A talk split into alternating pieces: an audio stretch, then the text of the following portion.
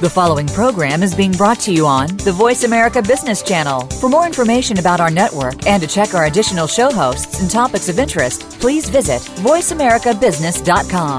The Voice America Talk Radio Network is the worldwide leader in live Internet talk radio.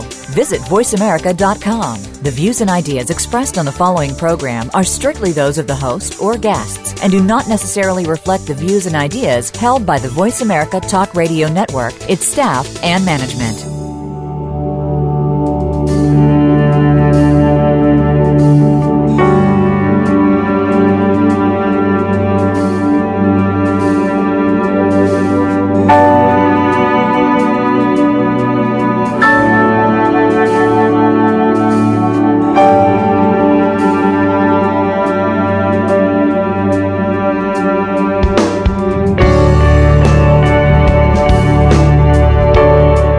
Yesterday, join me on this, the second of the Western series, talks about the Western hero, charting the genre since the early nineteen hundreds. I'm joined by Kevin Sorbo, film actor, well known for his role in Hercules and many other films recently, as well as Todd Allen, film actor who has currently been working in Texas on numerous films, and also Doctor Susan Anthony from England, who is an author and spiritual awareness teacher and mentor. Welcome to you all. Hi there. Thank you. Welcome. I'd like to start off with uh, the definition of the genre, and I know uh, Kevin and Todd, you're both really interested in this genre, and you both have sort of a plan here to try and get uh, back into the Western theme. Can I start with you, Kevin Sorbo? Can you sort of give me a definition of the Western theme as it stands today, given given where it is and where it's gone in past years?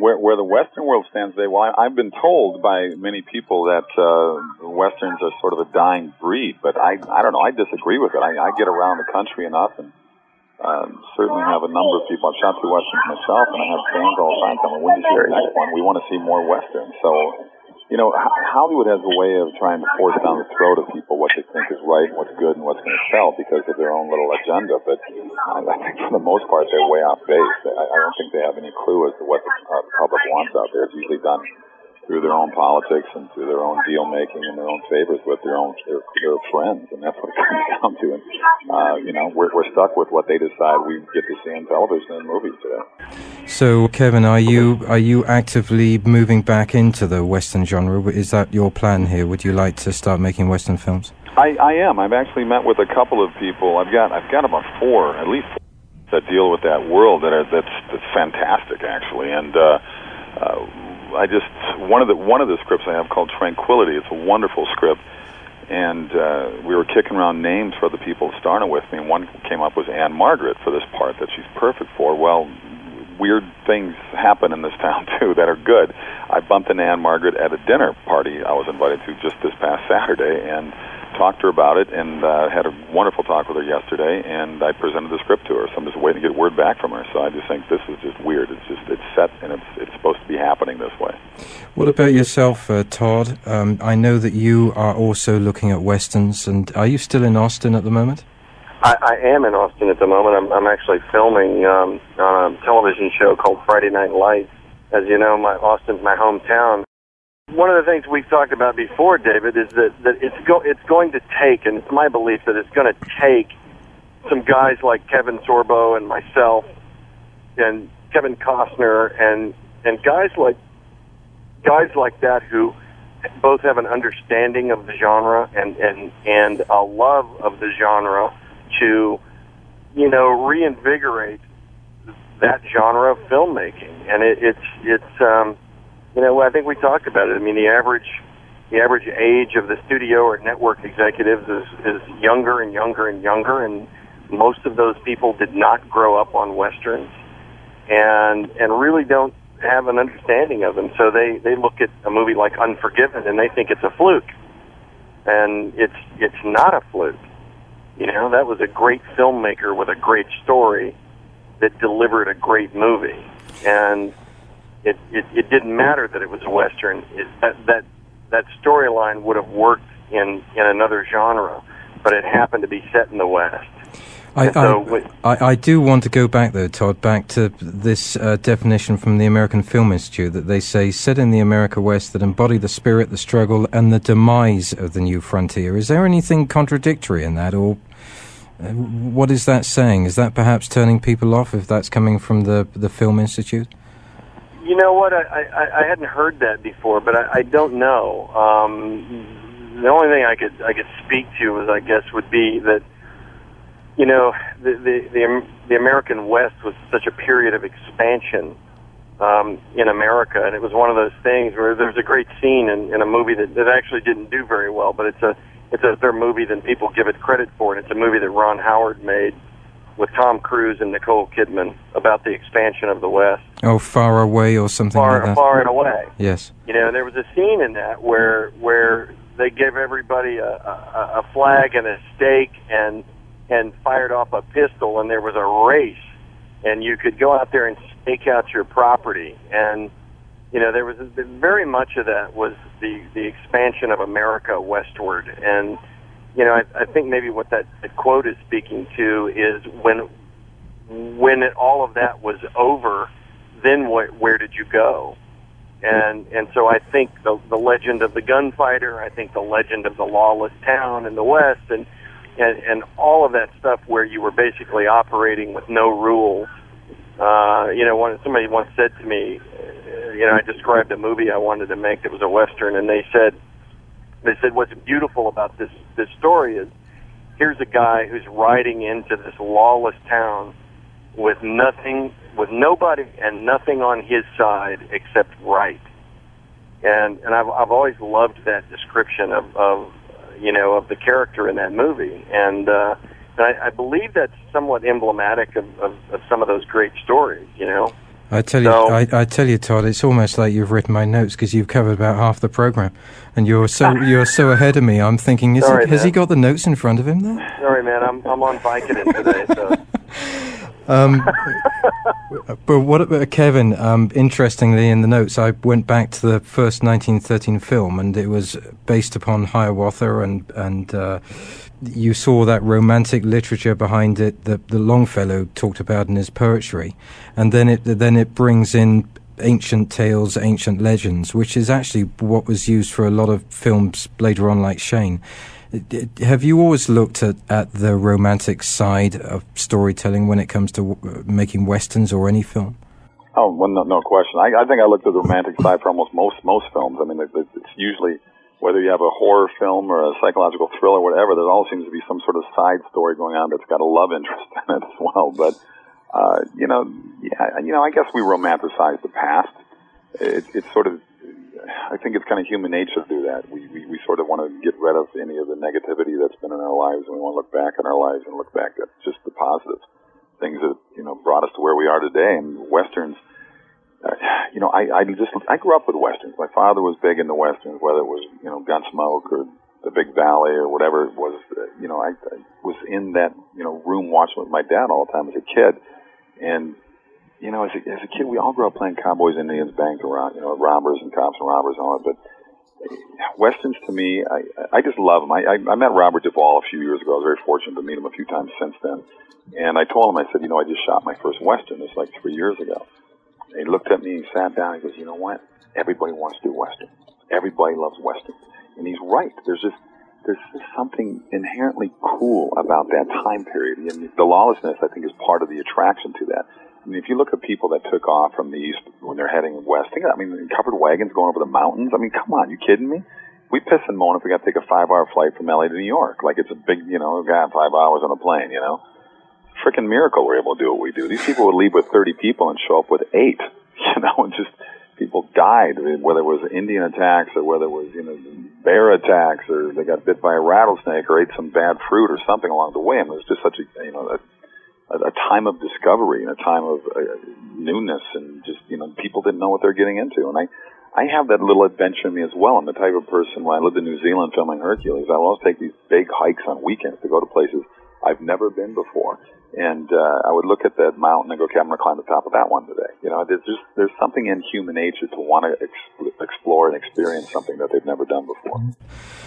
bringing in Doctor Susan Anthony here, because there you are in Glastonbury, surrounded by all that uh, arthurial um, history. Um, you, do you see that strong sense in in these films? Do you see it as actually being a uh, a vehicle for people going forwards in, in storytelling in, in, in a Western or any film? Yeah, it definitely is. I mean, the ancient mystics knew that what we think about and believe ultimately structures our reality. So one way to change our experience in our world is to change our thinking. And our ancestors helped us to become our best by reminding us of the hero inside through stories about the call to adventure, the hero's journey, the Grail quest, the cowboy story. And there really are so many parallels between the archetypal cowboy hero of the Wild West and the seeker on the Grail quest. Um, they both demonstrate a willingness to stand up to evil and to do it alone, if necessary. And the cowboy is a symbol of the crucial hero virtues of bravery, courage, sacrifice, loyalty, determination, valor, selflessness, independence, and fortitude. Let's bring that back and change our world. That that ha- actually has to be music to your ears, Kevin and Todd, isn't it? I, I mean, to, I mean, Todd, we've talked about that before. That yeah, that, that um, and and especially with your your script, The Midnight Hour. That that's there's so many of those elements in well, in a script like that. Yes. As soon as we get off this phone, I think I'm going to propose to Susan. Yeah. I, know. I accept. Oh, I'm so, I'm so pleased to bring you all together.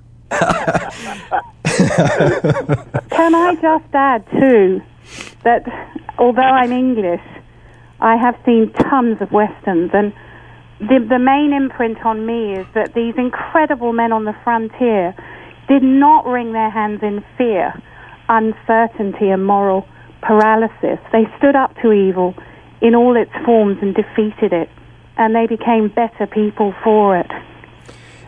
So bring it back. And, and, and we needed know, those people at that you know time. What? You're right. I, we need people like that today. Yeah. Absolutely. Absolutely. That's what I was going to say. It's like, I, I think, and David, you and I touched on this the last time we spoke. It, it, I, I think some of the reason that those stories stopped being told in that way were that there was a, a, a shift in America itself. There became a, there was a shift about what was right and what was wrong and what was gray and what was black and white, and and things began to be, be viewed through more of a gray a, a, it's, a called gray politi- it's called political correctness. Absolutely. It's the so, demasculization uh, of men, and Hollywood's doing a great job of trying to turn men into women. Absolutely. Absolutely. Okay, just before we go on, I'm going to tear all these notes up. um So um, I'm, I get on to the iconic elements, and, and this is for, for both of you guys, because you're filmmakers, and you, you and I don't want to touch on this for too long, but with the old films, especially with the seventy mil, you have these cinematic values, these romantic sweeping landscapes, you know, and you, you have these cattle drives and, and uh, you know, all these, you know, hanging branches and, and, and all these iconic values. Do you think, Kevin, that they apply anymore, or would you use those as much as they would have been used thirty or forty years ago? Um, I certainly would use them. I mean, I've got, like I said, I've got some Western scripts that I want to do, and you know, Todd's obviously a big fan of the Westerns too. I mean, I I love the big sweeping landscapes. I love I love the uh, the vistas that have been created in the past movies. I, I think there's just that's that's why people like to get themselves lost sitting in the dark theater. They they want to escape into that world and you get out of the reality of the world that we're living in now, because it's just it's just so full of negativity. And, uh, you know, it's we're, we're all looking for the positiveness in life, and I, I just think that Westerns bring those, as as we've all been ta- talking about now. There's just always this more positive message that comes out of uh, people triumphing over tragedy and trying to make, you know, it's, it's the it's the good guy against the bad guy. It's, it's right over wrong. It's the triumph of, of uh, you know, evil uh, being, you know, slammed and beaten up. I mean, people are tired of it now. We we got our modern-day uh, bad guys now and the terrorists around the world, and we sit there and all we do is hold their hands because we're afraid to offend them. I mean, that's crazy to me. It's just we live in just a very backwards, reverse society that worries about offending people. Meanwhile, they're just destroying their own lives at the same time. What happened when we got into the eighties and nineties, when we, we got to films like Unforgiven? But uh, yeah. you, you got to Unforgiven and, and those sorts of, that sort of era. And then you, you saw uh, Clint Eastwood with Kelly's Heroes. And Kelly's Heroes had this in, incredible Western-type lyrical flow built into that. They'd obviously taken from the spaghetti Westerns. But then you get to Unforgiven. What, what was Clint Eastwood trying to do with that? Do you think he succeeded in that? In, in reinventing that? I, I think he did really well. Um, you know, like I said, though, you know, there's a lot of people in Hollywood that are in positions of, of, you know, power, if you if you want to call it that, that looked at that movie like an aberration. They looked at that. They said, well, of course, it's Clint Eastwood. He can make a Western. But that's not what it was. That's not what it was. That was a really well-written story, and I think I told you I, I had that script five or six years before they made it, and it was called Whore's Gold, and if you can believe it, it was even even darker than the one they made. I mean, it was edgier and more violent, and, you know, I think Eastwood toned it down a little bit, but, but uh, that was an example of a filmmaker who understands the genre. I mean, and, and you and I talked about this. He, you know, his roots in Westerns go back to Sergio Leone and to, and even, even to Don Siegel in the way that he made that Western. It was very spare, very stark. Um, if you remember that shot of him riding into that town when he's coming back to avenge his friend's death, man, that was a long shot of a single guy on a horse in the rain walking down the middle of the street, and it was and it was riveting. It was riveting because in your mind as the audience, you are you know, you're you're leaping ahead and wondering what's coming. And that to me is, you know, a guy as a filmmaker that really understands storytelling and really understands the genre of a Western. Now, granted, that, that character was a flawed guy. That was not Gary Cooper in High Noon. That guy was, you know, a, a killer who had tried to erase his past and ultimately couldn't do it. But but nevertheless, um, you know, yes, I, I think to answer your question, Eastwood succeeded uh, remarkably well. And that, uh, that, that, that takes me to Susan Anthony. Uh, Susan Anthony, if we're, we're talking about this hero, and he may be flawed, but does that necessarily um, take away from the story, from from that hero position? Because we talk about the human being overcoming any obstacle and constantly making mistakes. But uh, does does uh, even a portrayal of a man like that in Unforgiven, um, does it still de- define this sense of perseverance and, and, and heart and, and willingness to, to go uh, to the nth degree to, to prove something? It does, and I mean, I think the story of the hero's journey has to be balanced, because good people do bad things and bad people also do good things. And my sense is to follow in the footsteps of George Lucas and even Michael Eisner, who I met recently, who has weaved the hero's journey as a formula into all kinds of movies to uplift and inspire people. Um, And, you know, it would work really well with a new cowboy archetypal hero who has the hard work ethic, which we've lost today, who can be disciplined to answer the challenge, overcome the fear to, to go on the adventure, find the mentor, the wise advisor, complete the quest, restore the balance and harmony in in himself and in his world.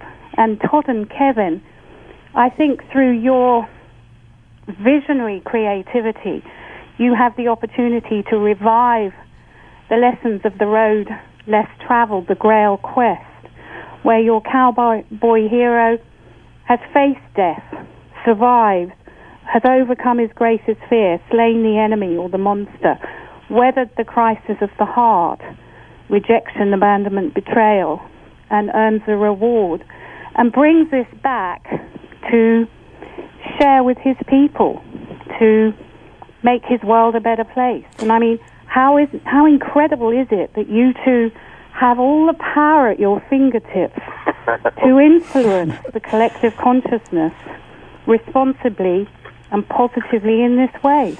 I'd like your response on that, Kevin. You know what? The only way to beat Hollywood is go around the system. You got to, I mean, I have found out certainly the last couple of years with my own production company that the only way to get things done, the way I want to get things done, is just to do it myself and put together my own team of people and put together, uh, you know, from the film crew to the, the actors I want to hire. Because Hollywood will always drag things out. Hollywood moves at a very glacial speed, and especially if you're not on their timetable, they don't care. And uh, so it, it is, it is in a way up to us to to sort of buck the tra- trend and buck the system and kind of do things our own way to try to bring, uh, I think, a better quality of of you know movies and television to people out there. But you know, it's it's not an easy road, and especially with the economy today. I mean, to find distribution, to find money. Todd knows it's, it's it's not an easy thing. What about, Kevin, staying with you? I did put in my notes the spaghetti western era. Sure. Uh, what did you What do you think that that characterized? I mean, it certainly increased the violence in westerns. Uh, do you think that maybe that had an implication on, on the westerns waning slightly after that in the the eighties and the nineties? No, I don't think so. I mean, you look at the violence that's in movies today on television. I mean. Uh, you know, you, you can't, you can't, uh, you know, talk about, talk about God, but you can, but you can have a, a rape scene of a man with a, with a little boy or a little girl. I mean, you know, it's just, the value system is what's got completely warped within Hollywood. And, um, I don't think the violence that Clint Eastwood had in his movies, I, I just think that took, took it up a, a, another level to show the violence that was really there. Because let's face it, it was a very, very unlawful society, and um, you know, it was just a matter of a few good men that came out there that tried to change the West, and ultimately succeeded, because you know, as screwed up as California is, it's still, you know, it's a lot tamer than it was back back in the, in the Wild West days. There, there is there is some law and order with millions and millions and millions of people that are, are good people. It, it, it only takes a handful of people to kind of wreck it for everyone, but um, you know, most people I think are inherently good, and uh, but you know. The Wild West was termed that way for a reason. What about you, Todd, on the spaghetti westerns? Because this really did lay the groundwork for the chalet, you know, this this Indian culture that came into it. Um, they called the curry westerns. What effect do you think that that had? You know, I, I, interestingly, I actually think that there was a period of time where it it probably revitalized the genre a little bit, because, you know, if you remember, in those spaghetti westerns, Clint Eastwood was not the squeaky clean guy. He was, he was not John Wayne. Uh, he was not Gary Cooper. He was not Robert Mitchum. He was, he was a flawed character, and he had a he had a dark past. But yet he was a guy that that, and it was, we, we touched on it before. Uh, you know his, you know Eastwood's role in Unforgiven was, you know, what was important to him in that movie was the code. He had a code, and his friend was more important to him than anything. And that's really largely why he did what he did. And and that is true largely of, of, of great Western cinematic characters. You know, they, and I, I think that when the spaghetti Westerns came around, uh, just so I don't, like, veer too far off track, it probably reinvigorated the genre for about ten years, because everybody could go and see, you know, The Good, the Bad, and the Ugly, and, and Two Mules for Sister Sarah, and, and you know, wh- whatever the other ones were. Uh, I know Leone didn't make Two Mules for Sister Sarah, but that was an American version of a spaghetti Western. But, you know, It, in a weird way, I think it, it probably reinvigorated things for a while, and then it died out again. And that has happened over time. And, you know, Kevin touched on some of that before, but but really it it was economics. You know, Westerns became, they typically were about black and white issues.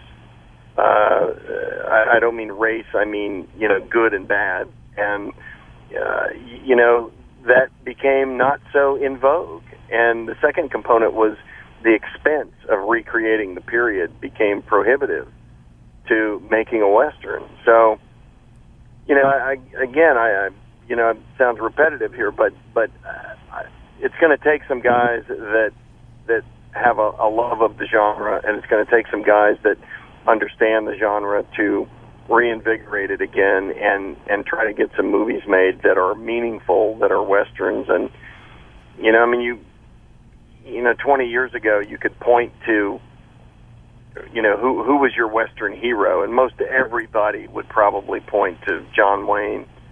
Some of them might point to Robert Mitchum or Gregory Peck or somebody like that, or the, the lesser guys like Richard Boone and, and, you know, guys like that that were just phenomenal. But ask that question today, and there really is no answer. You know, somebody might say, oh, I love I love Robert Duvall, but, I mean, you know, Duvall's eighty. He's eighty years old. There's not anybody that I can think of other than Costner who is sort of carrying the mantle of the Western film hero. And part of that is it's so damned hard to get a Western made. And, you know, Kevin spoke to that a minute ago. It's it's really hard. Well, in that case, Kevin, what do you have to give up here? I mean, if, if you're, the studios won't do it because there's no returns, do you have to face up to the fact that you're going to make Westerns with little profit coming out of it, but doing it for the for the love of it and for the the morality and the principles that that essentially come out of it for the audience? Well, that could be part of it. I just, I, just, I still think there's a profit in it. I, like I said, I think the studios are wrong. I mean, look at the, the shows they cancel, the shows that don't get on the air that test very well in test markets. They just don't put them on the air for whatever reason. You know, you look at A B C, for instance. I mean, good God, Steve McPherson, the president there, he turned down.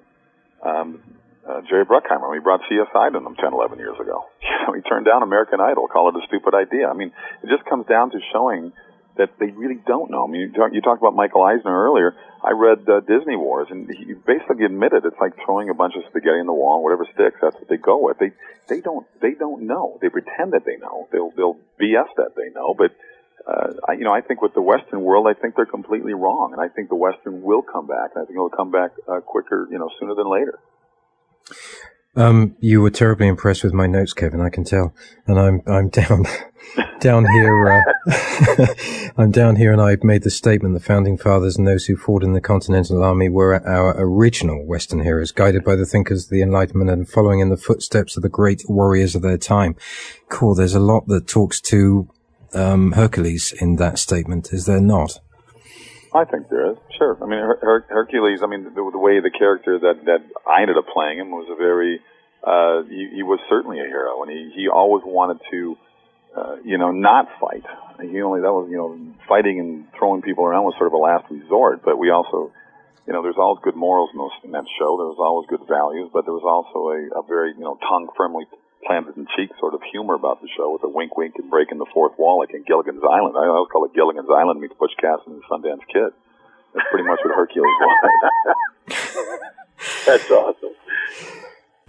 And moving on, and this is open season now, um, and and Susan, you may want to come into this, because uh-huh. I, I, I said, uh, I quoted the book of, book of Proverbs, where there is no vision, the, the people perish, and, and you know, perhaps that's where world vision, you know, is fundamentally wrong. I mean, w- where can that vision be, you know, turned from this darkness that we're living in today into lightness through through this idea of the Western, through through making this hero tangible, whether he makes mistakes or doesn't make mistakes or whatever he's going through, and whether he's uh, portrayed by somebody like Clint Eastwood's character in Unforgiven.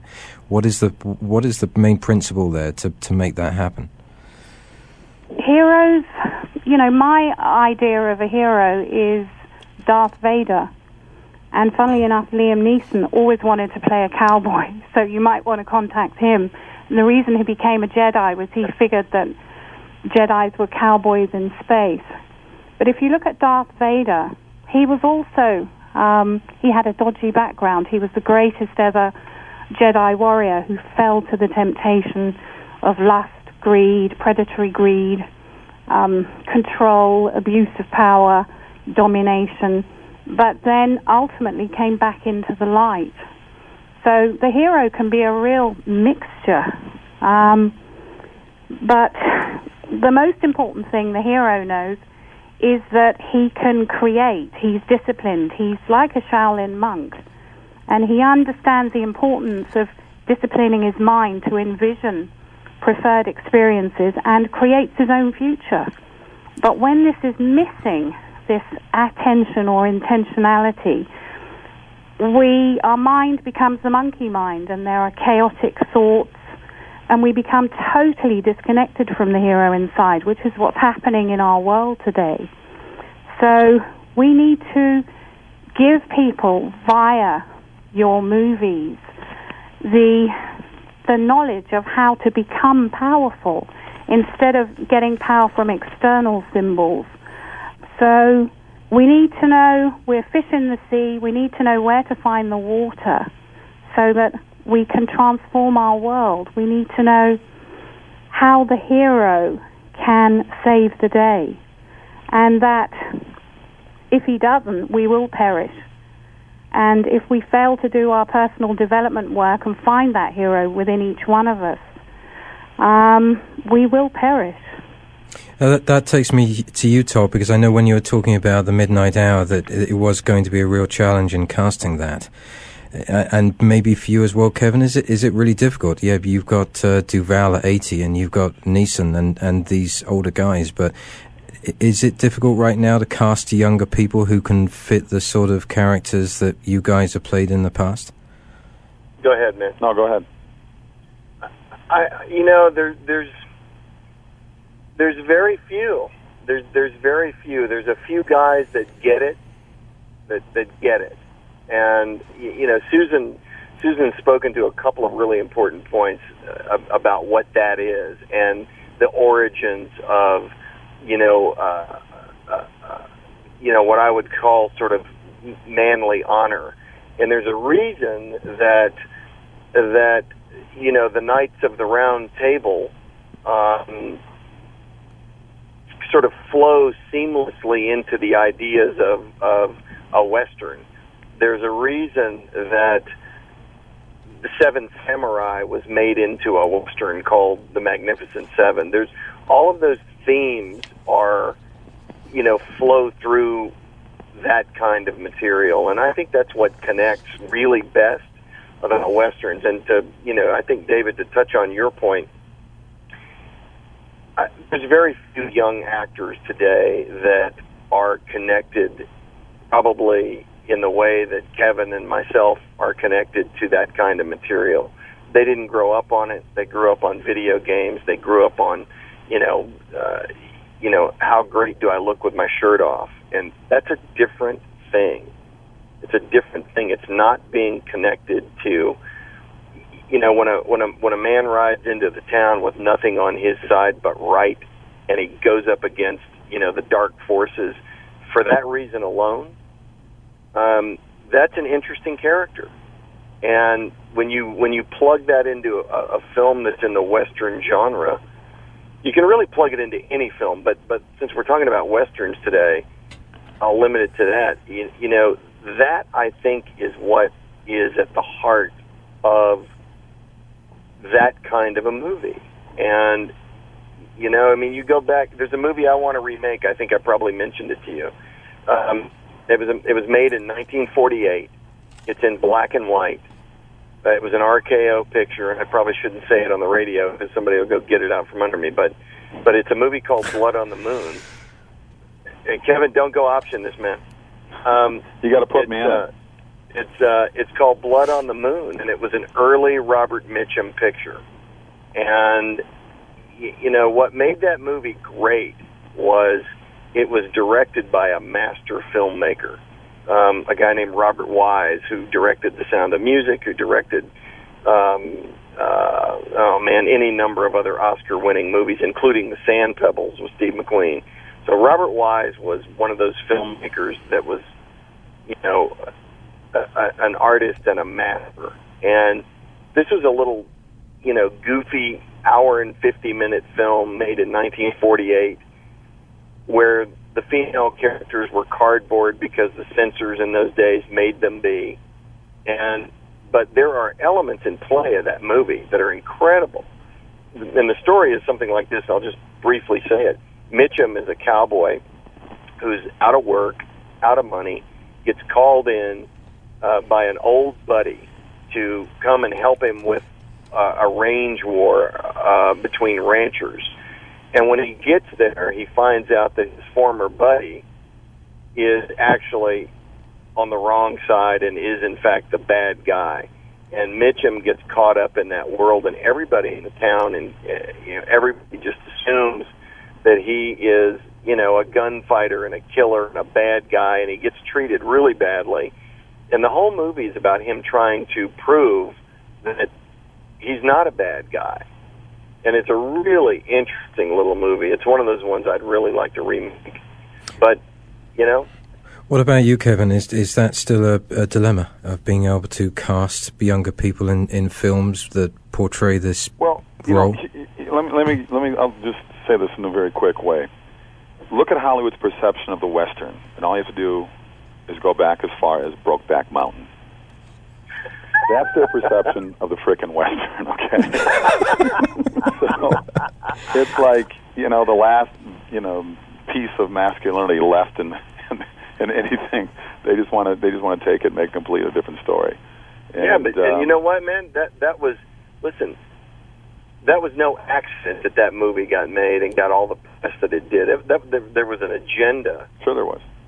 At work there to to dismantle the myth of you know the American Western hero, yeah. And you'll you'll notice that neither Kevin or I were in that movie. No. Oh, I thought you were.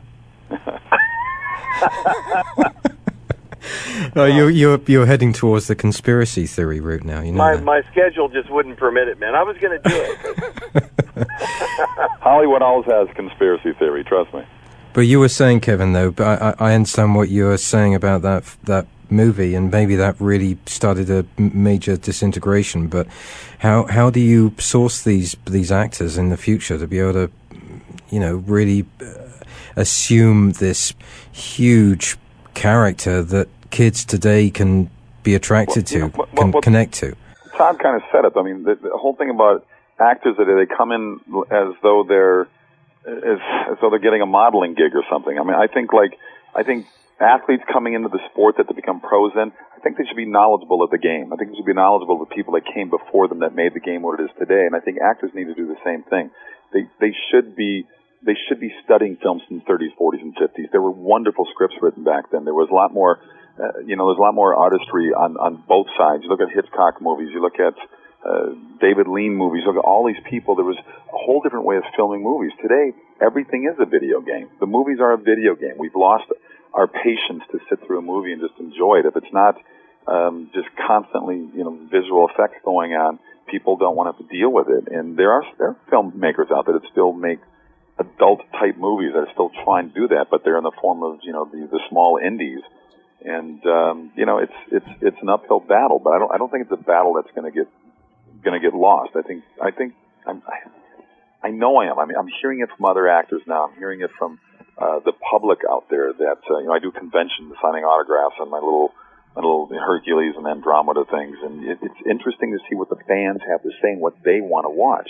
A movie comes out like The Blind Side, for instance. Well, it's a faith-based movie. You can call it what you want, but it's still a movie about triumph over tragedy, and you know they're not forcing religion down your throat. But it really opened the eyes to um, the studios saying, you know, maybe we should start making more movies like this. I mean, if you look at the top-grossing movies of all time, the majority of them are comedies or family movies. People want to have, you know, moral movies. They want they want movies that send a message, send a message of hope, of, of real hope.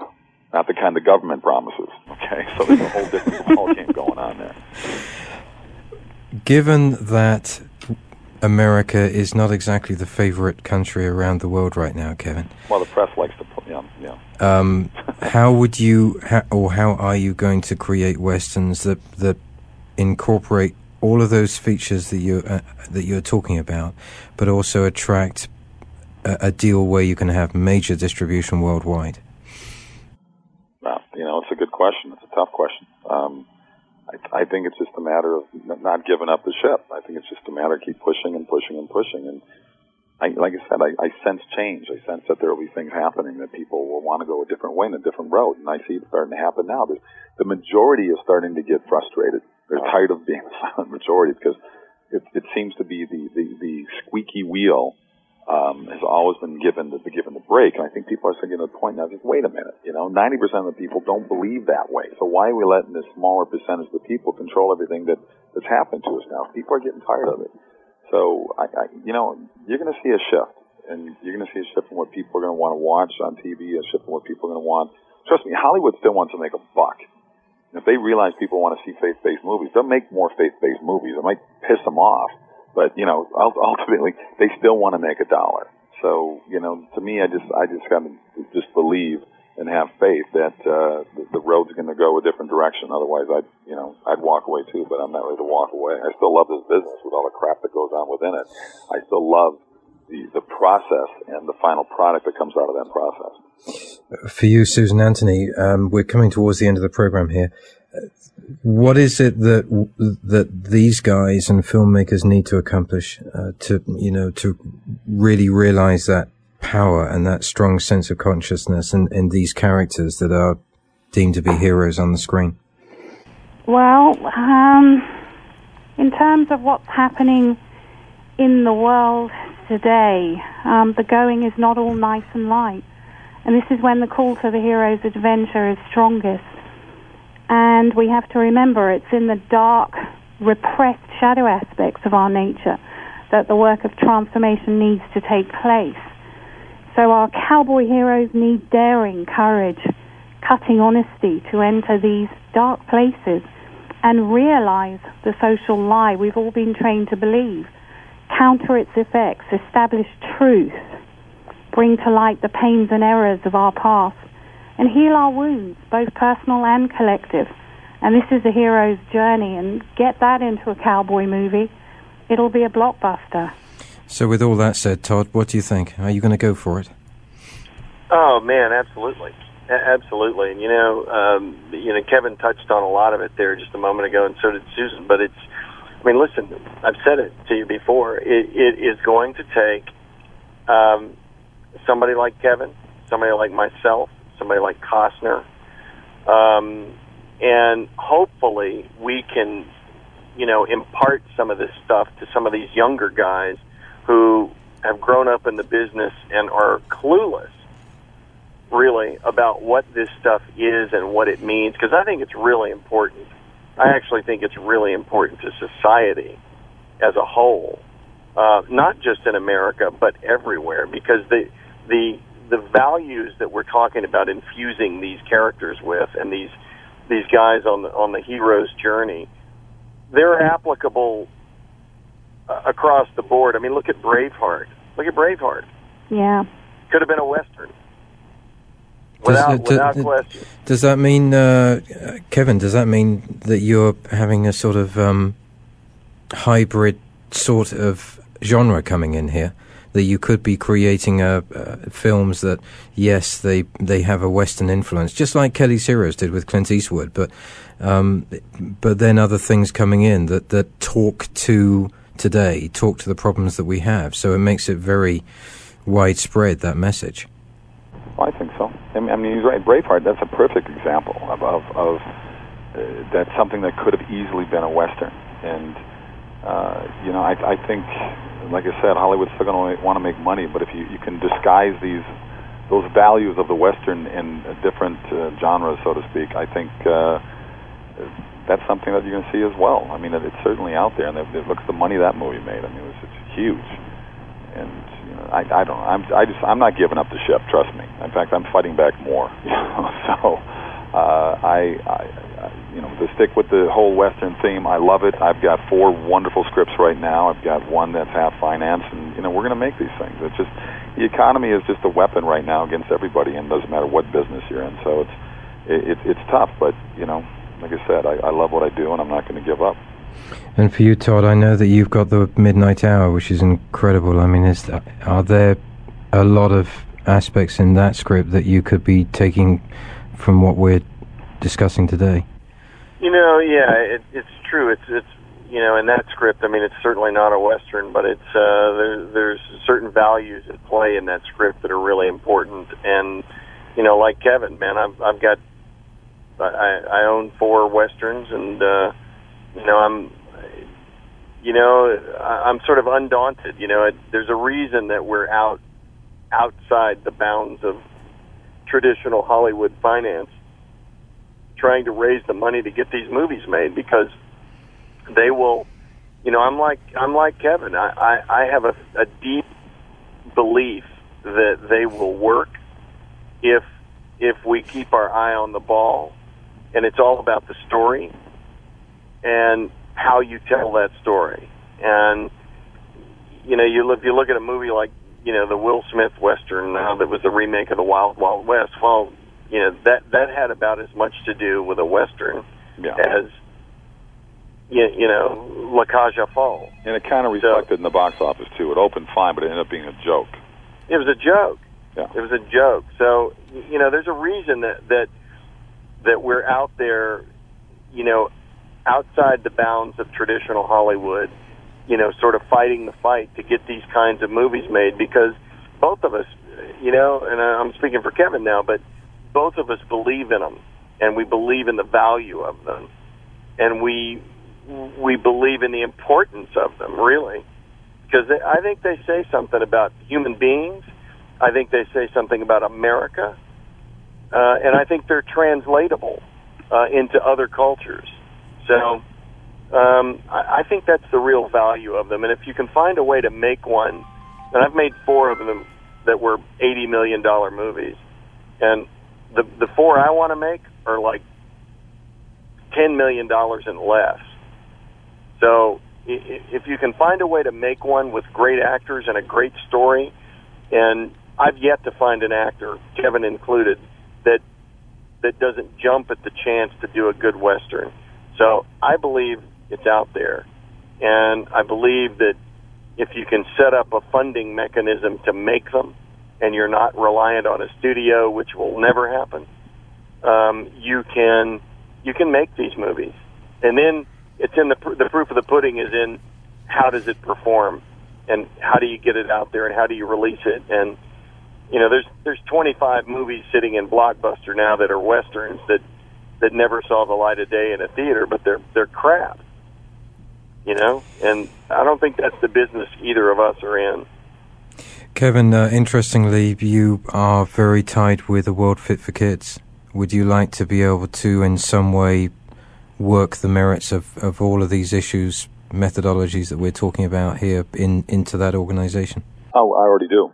Trust me, you know? Um, I, I already do. It's... it's You know, the kids, kids, kids want adults in their life. They want people to say no. They really do. It's, it's it, the trouble with I think what's going on in our society today. And you, you mentioned earlier about this whole negativity towards America. Well, I think Hollywood leads the way in that. I mean, we used to put out movies that always sent a positive message about America. That sent a positive message about our our soldiers. That sent a positive message about whatever it was. I mean, and, and everybody wanted to be here. I mean, there's still, you know, if push comes to shove, I mean, the rest of the world. Uh, if they can't get in trouble, trust me, they still want America on their side. So I, I you know, I, I think the press plays up and more on the fact that the world hates us more than more than the world actually does hate us. Uh, I think the world is just disappointed in the direction that that this country's been going in, and um, you know, Hollywood leaps away with that, with all the negative messages. You get movies like Sean Penn puts out. I mean, it's movies that are always just depressing, on the depressing side of life, and taking true life stories of individuals that are just basically losers in society and trying to glorify them. And I think we need to get back to showing heroes being real heroes. Susan Anthony, what's uh, w- what are you doing now uh, over these coming months, um, very quickly here, to, to try and push forward on all of your great work? Well, um, I'm following the footsteps of Einstein, who said, we need a new manner of thinking if mankind is to survive. And I've developed the Hero series to really push forward that new manner of thinking, and I love what Kevin is doing with the World Fit for Kids. And after listening to you guys today, I really feel you're creating a new manner of thinking, and that using a hero's journey formula, we'll have a Harry Cowboy Potter hero meeting the last of the Mohicans. forming a Fellowship of the Rings on the Field of Dreams at the OK Corral. And I think it's possible. And there really is chaos in our world today. And kids need a navigator. You know, the chaos of change is actually really an opportunity to redefine our beliefs, change our thoughts, and free our minds, to quote Neo in The Matrix. Honoring the parts that work, releasing what doesn't work. And evil exists in our world right alongside the potential for great good. And what we must never lose sight of is that whichever consciousness we feed wins. That's why movies are so important. What about yourself, Todd? Quick response. Uh, where are you going now? What are you up you to? You know what? I, I, I, that, that's beautifully said, Susan. And and um, you. Um, you know, it's. Um, I, I think it's very true. Um, I, I think it's very true. I mean, America. I mean, film. Listen, film is an extremely powerful medium, and you can do a lot with it. And America, one of America's greatest exports is film.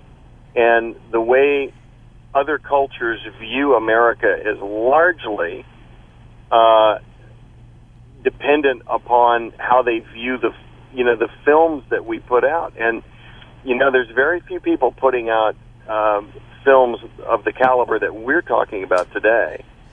And, you know, I know I know that's a, a cornerstone of, of my company, Presidio, to put out movies like that, that that deal with a, a hero's journey like that. And I, and I, I mean, listen, you know, there's a reason, and I'm not talking politically, but there's a reason that everybody pointed to John Wayne back in the in the sixties, uh, you know, as a hero. And it, and it wasn't because they knew what his politics were. It was because he was that man. Yeah. He was that man that could ride in and clean up that town or fix that problem. And he did it with a bullet in him. He did it with one hand tied behind his back. It didn't matter.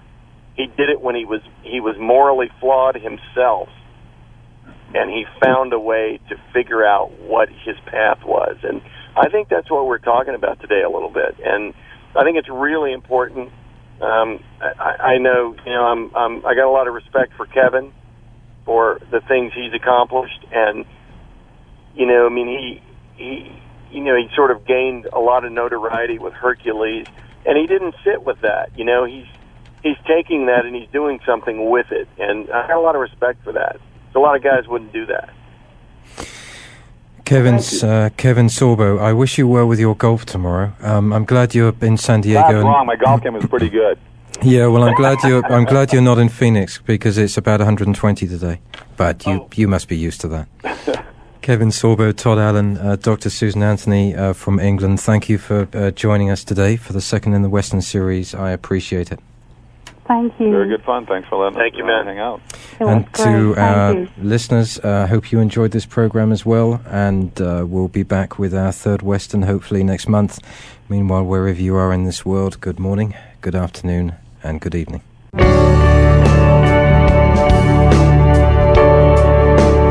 David Gibbons in Discussion welcomes listeners' comments and viewpoints at its blog at david gibbons dot org. This programming is supported by organizations and firms in the private and public sectors.